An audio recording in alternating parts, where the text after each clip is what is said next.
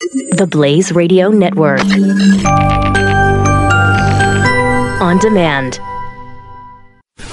Glenn Beck. The Blaze Radio Network. We just talked about steel and we were not wearing a hard hat. I don't know if you've seen all of the people on location, all of the reporters that are talking about steel. They're all wearing hard hats is now. true. And I damn will say it. I did roll my sleeves up for that last segment. Did If you? you weren't watching on television, yeah, I'm wearing a denim shirt today. Oh, okay. I could have had a hard hat. I could have looked like a man. We were pretty hard workers here. Lots of calluses on our hands. Um, this is Uh, Natasha, difficult work. I need at least two hard hats uh, in the studio at all times in case we need to talk about trade, tariffs, or steel.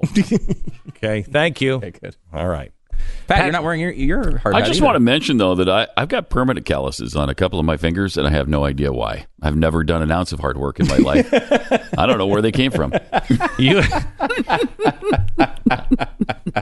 You actually have permanent calluses? I do, your- yeah. Do you I've really? There's- always had I've known you calluses for right here. 40 years. Yeah, The only hard work you've ever done is like I pushed when a few car, buttons. when car doors were heavy and you had to open them. Right, right. if the butler didn't do it first, Yeah. right? Butler, yeah. I don't know. My hands are baby soft. I've never. I know. Done I it. it's I don't know why I have them. I, I go but out. do. You know what's Kinda really proud of them what's- actually. What's, really funny is you go out to you go out to farm or something. You do something, and you don't have to do it, Mm-hmm. and you love it, and you're like, "This is great." You know, hard work, man. It just really makes you feel good, and you just it just it just means something.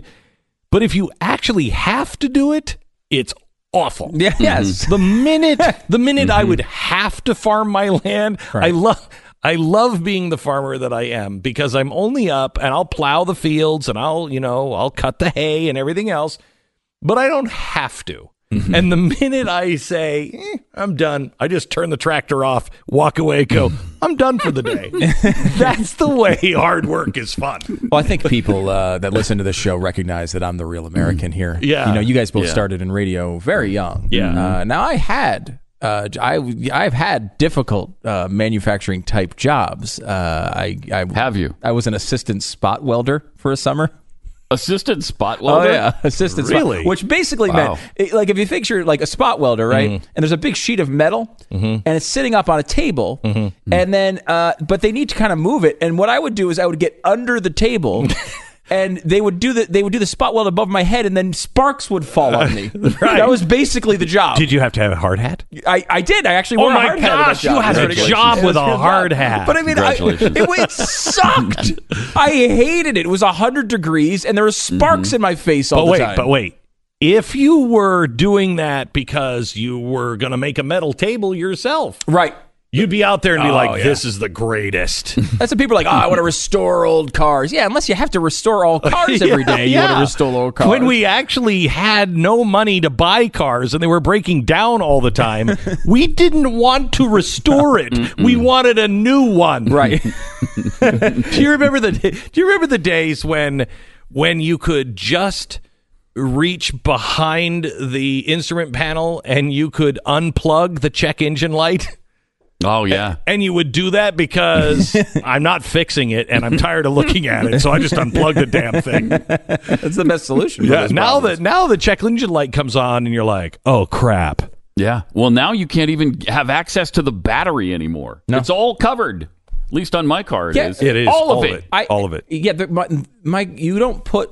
I've had to jump, you know, my car a couple times, which is about as deep into car repair as I can go, and uh, That's not car repair. it's not okay. No. uh, but now the the two places you put the thingies, you Mm-hmm. know what I'm saying? Again, I'm getting technical here. If you're not a car Yeah, the person, might not places you put understand. the thingies. the places you put the thingies Yeah. are not next to each other on the battery anymore. I noticed There's that. one uh, like in one place, and then you got to Mm-hmm. reach down underneath the car to a completely different section of the engine No, I don't block. like that. There absolutely might be things down ridiculous. there that could cut your fingers off. That's what I think. right, right. That's you why I never just know. call- that's why I go on my phone. I just go Uber, Yeah. and then, Yeah. and then Yeah. I don't. And I just just don't leave it drive for here. a month or so. Triple A. yeah, Uh, my you know, car doesn't work. when uh, when Tanya when Tanya bought me, she bought this old truck, 1957, uh, and it's I mean the engine is huge, but it's it just looks like there's nothing to it. You know what I mean? It's not. It's it's all open.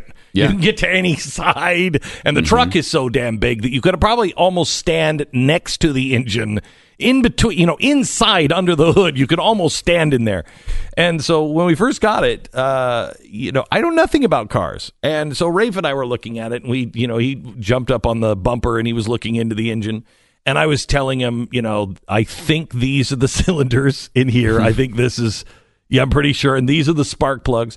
And then we got underneath the car and we were just laying there and we were just looking up at it and, he was like what's that and i'm like no idea what's that "No, i have, i think that maybe turns the wheels i'm not really i don't i'm not really sure It's a ended up- defibrillator. we yeah we ended up spending like 40 minutes just laying underneath the car uh, and tanya came out and she said what the hell are you guys doing and I said, We're just learning about the truck. She said, Neither of you know anything about it. Get up.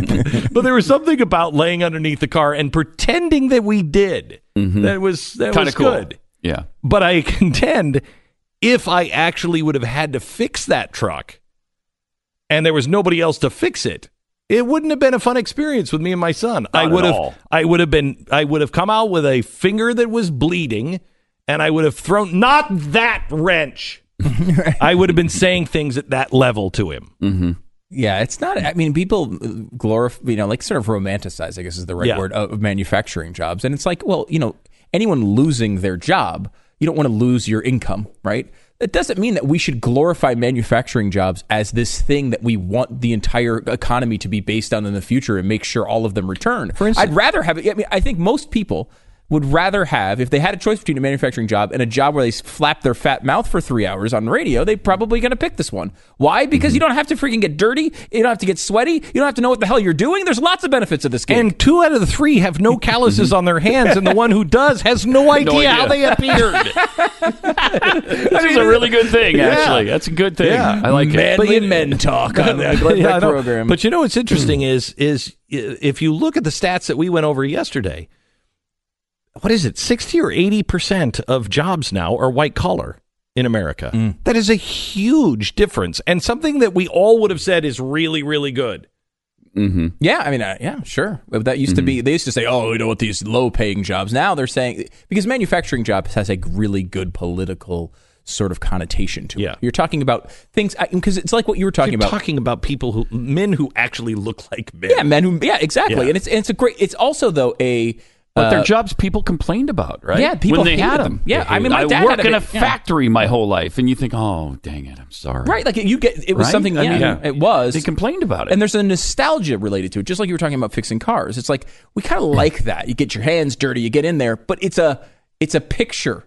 it's It, not a in your job you head. want your whole life. Mm-hmm. Yeah, I mean, you wind up with l- you know long term problems. Why do you think unions are always complaining that they need larger uh, health care plans and better pensions and things? It's not just because you know there are legitimate health problems that arise from many of those jobs. They're difficult freaking jobs. my grandfather didn't have a finger. My my grandfather had a finger cut off in in Hmm. a job that he had, and it was just like, oh yeah, I just lied. It was no big deal. I just lied. I mean, that's the way it used to be. I, I know. No, you no, know what I there's- mean? I was out and I was out with the tractor, and we were. I don't know what it is, but you got a spiky thing that goes off the side, and it kind of fluffs up the fluffs up the hay. Sure, that's not what it's. Farmer Glenn, is that you? Yeah, it's Okay. Mm-hmm. me. It's me. So we were fluffing the hay.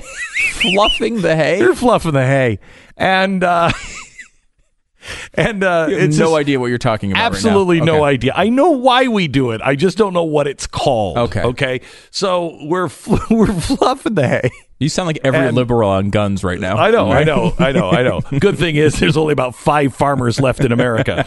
So, uh, uh, so, but it got it. Uh, some I can't remember. It's been a few years. Something got uh, tangled up, or oh, because the alfalfa s- it can Mm-hmm. it can start to get caught up in this. Like Fluffer? giant Hay in the cone fluffer? fluffer thing. Mhm, Fluffer, this is not a good All right. conversation. So, so you know, you get out and you're immediately looking at it and you're like, okay, I've got to, but it's stopped. And if you don't, if you don't turn the fluffer off, it's just jammed. And you've got your hands and arms in there. And if the fluffer starts to fluff again, it's going to rip your arms off. That's why farming Okay. is one of the most dangerous Yeah. jobs you can have. It is, and it's uh, when you you know when you're when you don't have a farmhand that you go, hey, the fluffer is stuck. Uh, and then he gets out, and then you're logically s- just sitting there going, I don't know what to do. But you see him reach in. That's when you say, uh, Should I turn the fluffer off? I, and he's like, You didn't turn it off? now, this is a very specific hypothetical situation, but it could happen. I'm, I have no idea if what you're saying makes any sense, but I cannot hear it in the context you mean it. I cannot, and it's just not. It's not helpful. Glenn Beck. The Blaze Radio Network.